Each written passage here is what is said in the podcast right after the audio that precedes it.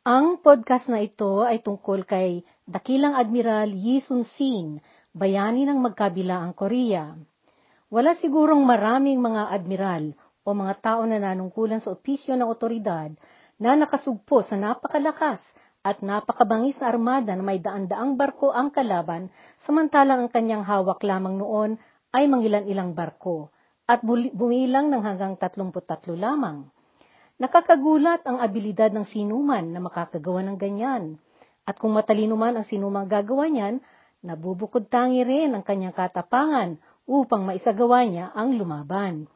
Pero sa totoo lang, mayroong ganyang tao noon na nabuhay. Isang may kakatuwang kapabilidad at katangian na namuno ng armada ng nasyon ng Korea. Siya si Admiral Yi Sun-sin at siya ang pinakadakilang namuno ng armada ng buong Korea sa buong kasaysayan ng bansang ito. Ang Korea ay nasa pangangasiwa at pamumuno noon ng lahing Choson o dinastiya ng Joseon. Itong pamumuno ng lahing Choson ay naumpisahan nung itinayo ito ni Yi Seong-gye noong Hulyo ng 1372, 1392. Ang lahing ito ay siyang namuno at nangasiwa sa Korea ng limang siglo o limang daang taon. Nabuhay si Yi noong ikalabing limang siglo o 1500 at magpahanggang ngayon, wala pa rin isang taong lumagpas sa kanyang mga nakayanang na isagawa.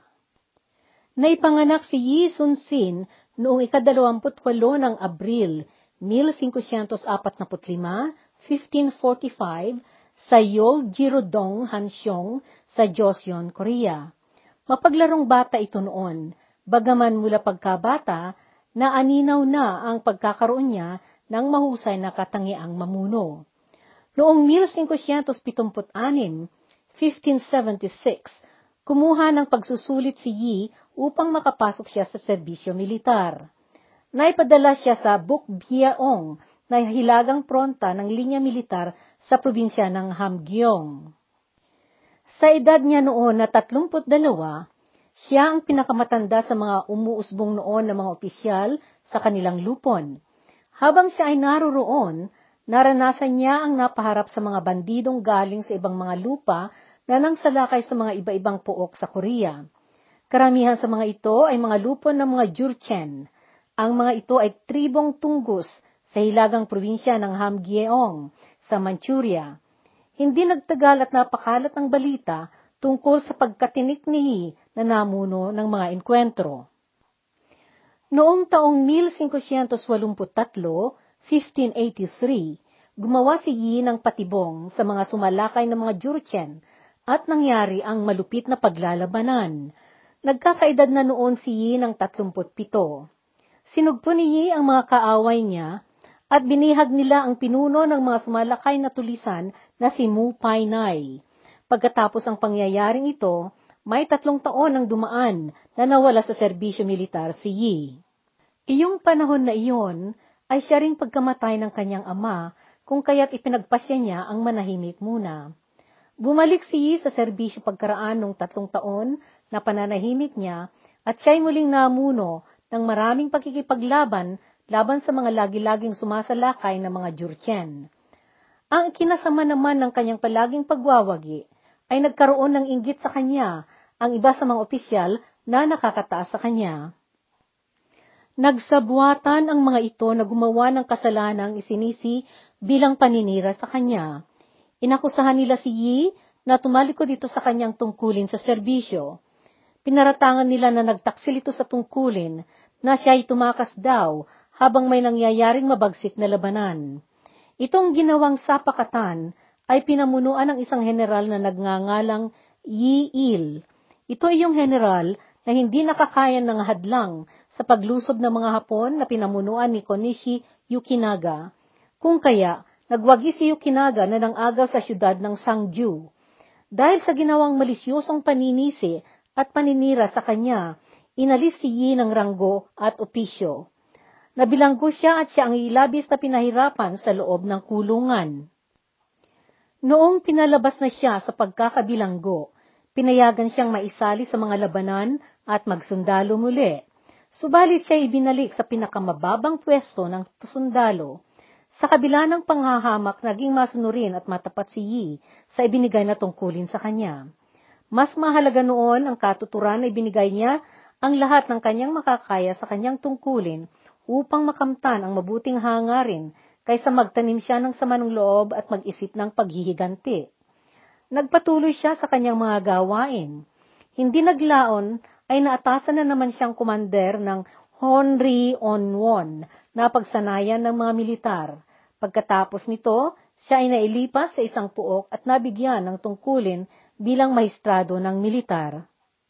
Mabilis ang mga pangyayaring dumating na nakapabago sa mga naipataw kay Yi. Mayroon siyang isang matagal ng kaibigan mula pa sa kanyang pagkabata, si Yi Seong-ryong, na isang ginagalang na tagapag-isip at may malakas na impluensya. Siya ang tumulong kay Yi na pumasok sa serbisyo sa gobyerno.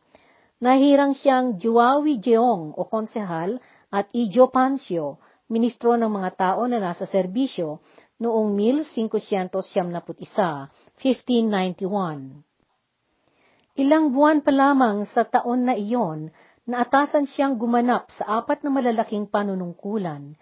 Naging commander siya ng garrison ng Kosari Jin sa probinsya ng Pyongan, commander sa garrison ng Manpo sa pro- parehong probinsya, at commander ng garrison ng Wando sa probinsya ng Jeolla. Pagkatapos, naatasan siyang commander ng kaliwang panig ng armada sa probinsya ng Jeolla.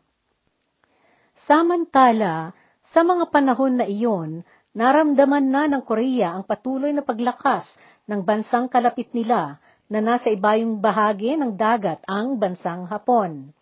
Nagkaisa na ang mga nagdadamihang mga daimyo ng mga pinuno ng mga maliliit na mga kaharian. Nagkaisa na ang mga ito sa ilalim ng pamumuno ni Toyomi Hideyoshi. Sa halip na sila'y nag-aagawan at naglalabanan, nagkaisa silang na magtuon ng kanilang pansin sa karatig bansa nila, ang Korea at Manchuria. Malakas na ang hinala nila noon sa malapit ng pagdidigmaan ng dalawang bansang ito, ang Hapon at Korea. Isa pang ikinababahala noon ng kaharian ng Korea ay ang kaguluhang nangyayari sa Manchuria. Karatig bansa nila ito sa isang tagiliran ng bansa. May isang kabataang namumuno noon doon na nagngangalang Nurhasi ang nagsisimula na noong maging makapangyarihan at lumalawak na ang kanyang impluensya. Nanggaling ito sa lahi ng Aisin Guro at pinuno ito ng mga Jurchen. Ang mga sitwasyong ito sa politika sa mga karatig bansa ng Korea ang siyang sanhi ng pag-aalala at pagkabalisa ng pamunuan ng Kahariang Korea. Umpisahan nating talakayin ang unang pagsalakay ng Hapon sa Korea. Inumpisahan ng Hapon ang unti-unti nitong pananalakay sa Korea upang mapamunuhan niya ang mga lugar na kanyang maagaw at maangkin. Sa laon ng anim na taon mula 1572, 1592, hanggang 1578, 1598 sa Korea, ito ang panahon na nangyari ang digmaan na Imjin. Sa panahong ito, sunod-sunod ang panlulusob na isinagawa ng Hapon sa Korea upang tuluyan niya itong matalo, maagaw, at maokupahan. Noong Abril 1572, 1592, nagpadala si Hideyoshi ng Hapon ng armada na binuo ng isang libo pitong daan na mga bapor at may lulan na isang daan at anim na pung libong sundalo at siyam na libo at dalawang daang marinero. Mayroon pang nakareserba noong armada na militar na nakapesto at nakahanda sa hilagang bahagi ng Kyushu. Iyong mga naatasang pupuntang lulusob na pwersa militar ay nakakwartel sa Nagoysa, Hizen. Pinamunuan ito ng tatlong makapangyarihang mga Hapon na daimyo, sila sina Kato Kiyomasa, Konishi Yukinaga, at Kuroda Nagamasa. Nambuo sila ng armada na karamihan sa mga bapor na kasali roon ay sinisilbihan at kinaroroonan ng mga dating wako o mga pirata. Naglayag ang armadang Hapon noong Mayo at nakarating sila sa puerto ng Pusan o Busan ng buwan ng Mayo upang isagawa nilang kamtan ang pakay nilang pangsugpo at pangangkin sa Korea. Ang Busan ay nasa timog na dulo ng peninsula ng Korea. Ang kanilang pananagumpay sa kanilang pakay na ito ay kailangan upang makapatayo sila ng kuta at ito ang muog ng kanilang pwersa militar sa pagsasagawa nila ng kanilang totoong pakay at panghuling layunin, ang pananakop sa Manchuria. Walang kahirap-hirap ang mga Hapones na umuko pa sa siyudad ng Seoul noong ika-12 ng Hunyo. Nagulat ng hustong mga Koreano sa pagkakaayos ng plano at pagkakatinik ng pwersa militar ng mga Hapones. Nagulat pa sila sa mga sandatang gamit ng mga ito. Sa tiyempong iyon, wala pang kaalam-alam ang mga Koreano tungkol sa mga baril o arkebos ng mga Hapon dahil galing ang mga ito sa Europa na nasa kanlurang bahagi ng mundo. Sa pilitan na tumakbo na umalis si Haring Sionjo na hari ng mga Joseon at siya ay nagtago sa hilagang bahagi ng Korea. Si Haring Sionjo ay nabuhay mula 567, 1567 hanggang 1608, 1608. Naghati ng tatlo ang pwersang Hapon noon na tumungo sa iba-ibang mga destinasyon. Binihag ng pwersang Hapon na pinamunuan ni Koshi Yukinaga ang Pyongyang noong ikadalawamput-tatlo ng Hulyo. Tumungo naman ang pwersa ni Kato Kiyomasa sa Dakong Hilaga at naghanda silang tumawid sa dagat ng Yalu upang pumasok na sila sa teritoryo ng Manchuria o Tsina. Samantala, tumuloy ang pwersa ni Kuroda na gamasa sa hilagang silangan na bahagi ng bansa habang dumating ang mas marami pang mga kasama nila na nang sugpo at nang dakip sa gitna at bandang timog na bahagi ng Korea. Sa nangyaring iyon, naisagawa na ng mga Hapon ang unang bahagi ng kanilang plano. Naghanda na sila ng pangalawang bahagi at ito ay siyang kanilang pananalakay sa China o Manchuria. Kung kaya, pinwersa nila ang mga magbubukid at magsasaka ng mga Koreano na magbayad sila ng buwis. Ni hindi nahirapan ng mga Hapon sa kanilang pagsalakay sa Korea. Nagkumpiyansa sila sa walang kahanda-handa noon ng Korea hanggang sa nakaharap nila ang armada na pinamunuan ni Admiral Lee Sun-sin. Sa mga tiyempong iyon, hindi pa noon na pag-aralan ni Admiral Lee ang mga nararapat na kaalaman tungkol sa digmaan sa tubigan. Walang-wala pa siyang karanasan tungkol sa ganitong labanan.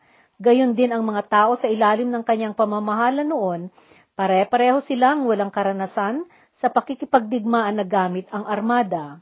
Gayon paman, noong buwan ng Hunyo, 1572, 1592, hinarap ni Yi ang mga kaaway sa dagat. Kasama niya noon sa labanang ito si Admiral Won Gyun na namagtipon ng kanyang armada ng siyam na pung bapor. Mayroon din silang mga kubukso noon na bumibilang lamang ng lima.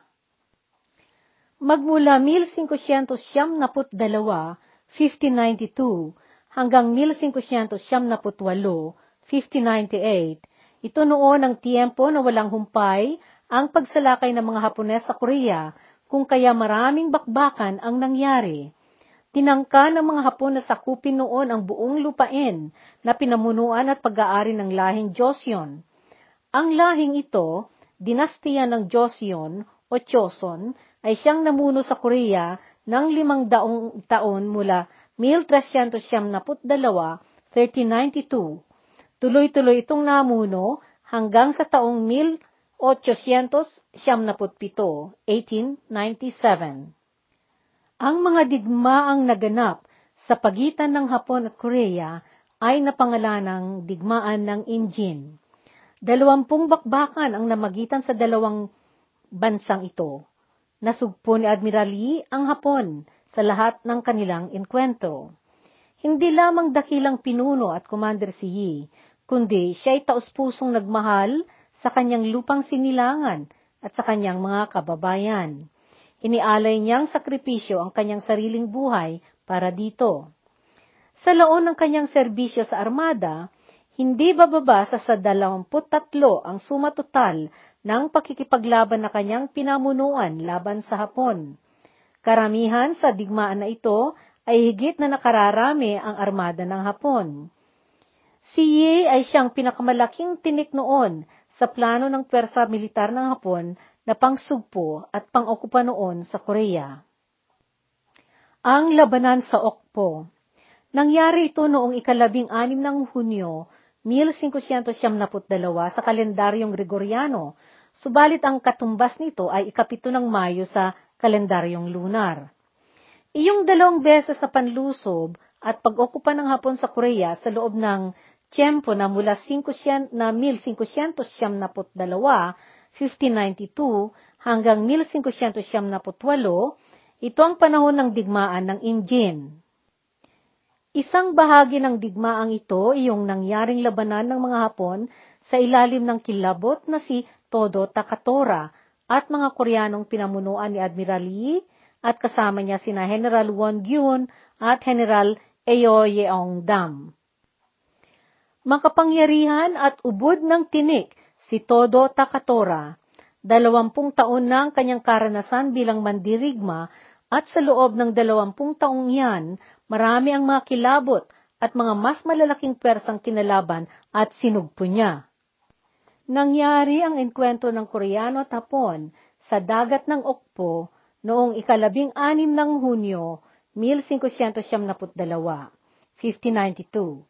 Ito ang unang pagwawagi ni Yi bilang admiral ng armada laban sa armada ng Hapon. Tatlong linggo bago naganap ito, Nagsimula na noon na nagpadala ang mga Hapones ng apat na raang barko na may lulan na labing walong libo at pitong daan na mandirigma sa busan. Inumpisahan ng mga Hapon na pinamunuan ni Konishi Yukinaga ang kanilang panlulusob sa busan at sa kalapit nitong Dada Ejin noong ikadalawamput tatlo ng Mayo. Sa mga sumunod na mga linggo, Nagpadala pa ang pinuno ng buong Hapon na si Toyotomi Hideyoshi ng karagdagang pwersa na bumilang ng isang daan at limamputwalong libong katao. Nakapasok na noon ang militar ng Hapon sa Korea at mabilis na ang kanilang pag-abanse na papuntang Hilaga. Noong ikalabing anim ng Hunyo, nahuli na ng Hapon ang Hansyong o Seoul na siyang pinakamalaking syudad sa Korea. Dahil sa hindi maganda ang mga daan sa lupa na dadaanan ng mga mandirigmang militar na Hapon, samantalang marami silang mga sandata at supply na daladala, napabagal ang kanilang pag-abanse. Kung kaya, ipinagpasya ng mga Hapon na gagamit sila ng armada para sa kanilang pagsalakay. Sa panahong iyon, nakalakasan ang pananalakay ng mga Hapon, hiwa-hiwalay noon ang pwersa ng armada ng Korea, at nahati-hati ang kanilang depensang pangkaragatan at ang mga ito ay nasa pamumuno ng general sa bawat rehiyon. Noong nangyari ang digmaan sa Busan at nangyari ang pang-aagaw ng mga Hapon dito, ganoon na lamang ang takot ng kumander ng kaliwang armada ng Gyeongsang na si Bak Hong. Pinasira niya ang kanilang mga sandata at mga nakatago nilang mga supply. Pinalubog niya ang kanyang armada na bumibilang ng isang daang barko. Bago ang pangyayaring ito sa buwan ng Abril sa taong iyan, naagaw na ng mga Hapon ang kastilyo sa siyudad ng Dongnay na nadadaanan papuntang Hansyong o Seoul. Gayon din na noong sinikap ni Gongyon na kumander ng kanang armada ng Gyeongsang na kanyang paatrasin ang kanyang armada upang papuntahin sila sa makitid na karagatan ng Hansando, nagkamali ito. Napagkamalian niyang inakala na ang mangilan-ilang mga barko para sa pangingisda na nakita nila ay armada ito ng Hapon. Kung kaya, pinasira niya ang mga sandata at supply niya at pinalubog niya ang kanyang barko na pandirigma. At noong pinagtangkaan niyang layasan ang kanyang armada, pinuna siya ng kanyang mga mandirigma. Subalit sa puntong iyon, apat na lamang noon ang natitira sa kanyang mga bapor. Nang hingi ng tulong yung commander na ito kay Yi, subalit bilang commander ng armada, hindi noon pwedeng umalis si Yi na walang pahintulot mula sa mga opisyal na nasa itaas niya. Kinailangan niyang sabihan muna ang mga otoridad sa Hansyong. Hindi lamang iyan ang nakaantala kay Yi. Kinailangan din niyang naghanap ng grapo o chart at mapa ng lugar. Hindi niya masiguro noon ang ugalit katangian ng mga mandirigma na hawak ng komander. Kung kaya, napwersa siyang nagpasya na mapatay ang mga lumayas at mga tumalikod sa kanilang mga katungkulan upang ito'y maging leksyon at tularan sa mga mandirigma at mga kasama nila. Sa pag-okupa ng mga Hapon sa siyudad ng Hansyong, inasahan ni Yi na susugpong sila sa pwersa na hawak noon ng commander ng Cholya, ang armada na nasa bandang silangan ng Geolia. Subalit dumating ang habilin na galing sa mga nakakataas sa kanya sa Hansyong na nagsabing makikisugpong siya sa pwersa ni Wongyun sa pag-aakala nila na ang pwersa nito ay malakas pa rin.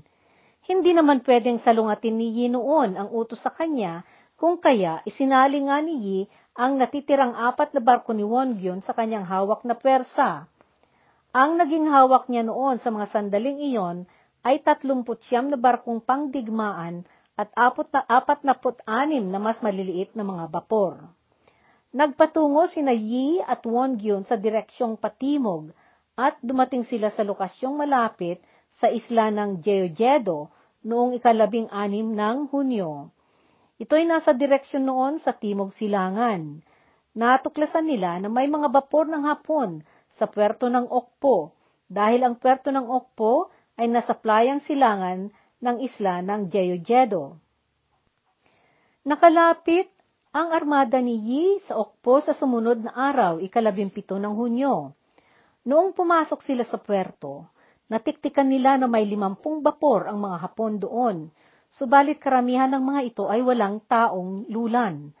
Kasalukuyan noon na ang mga marinong Hapon ay nasa puok at abalang nandarambong at nang susunog sa mga tahanan ng mga taong nakatira doon. Galit na galit si Yi na sumalakay. Hindi kaagad napansin ng mga Hapon na noon ay nasa puok ito pagdating ng armada ng Koreano dahil sa usok na nambabalot sa apoy. Napansin na lamang nila ang mga ito noong makalapit na ang armada ng mga Koreano. Kaagad na sumakay ang mga Hapon sa kanilang mga barko na tuliro na at litong-lito upang sila'y tumakas. Doon na nilala na malayan na sila pala'y napalibutan na sa loob ng puerto.